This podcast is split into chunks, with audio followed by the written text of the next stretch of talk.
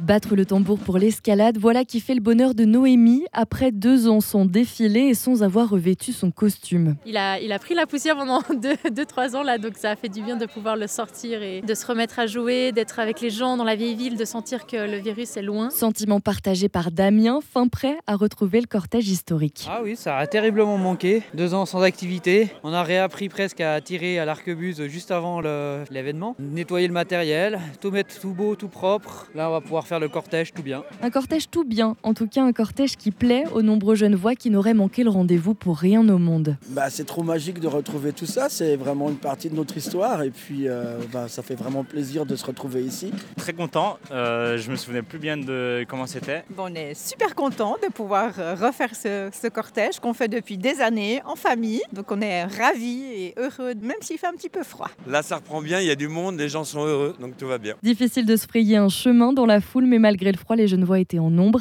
les doigts gelés mais les yeux émerveillés pour les petits J'ai trouvé stylé la mer royaume avec, euh, avec la marmite en chocolat. comme pour les grands. Ah bah déjà rien que les chars, euh, le, Ah, le canon, Théodore de Bèze, oui.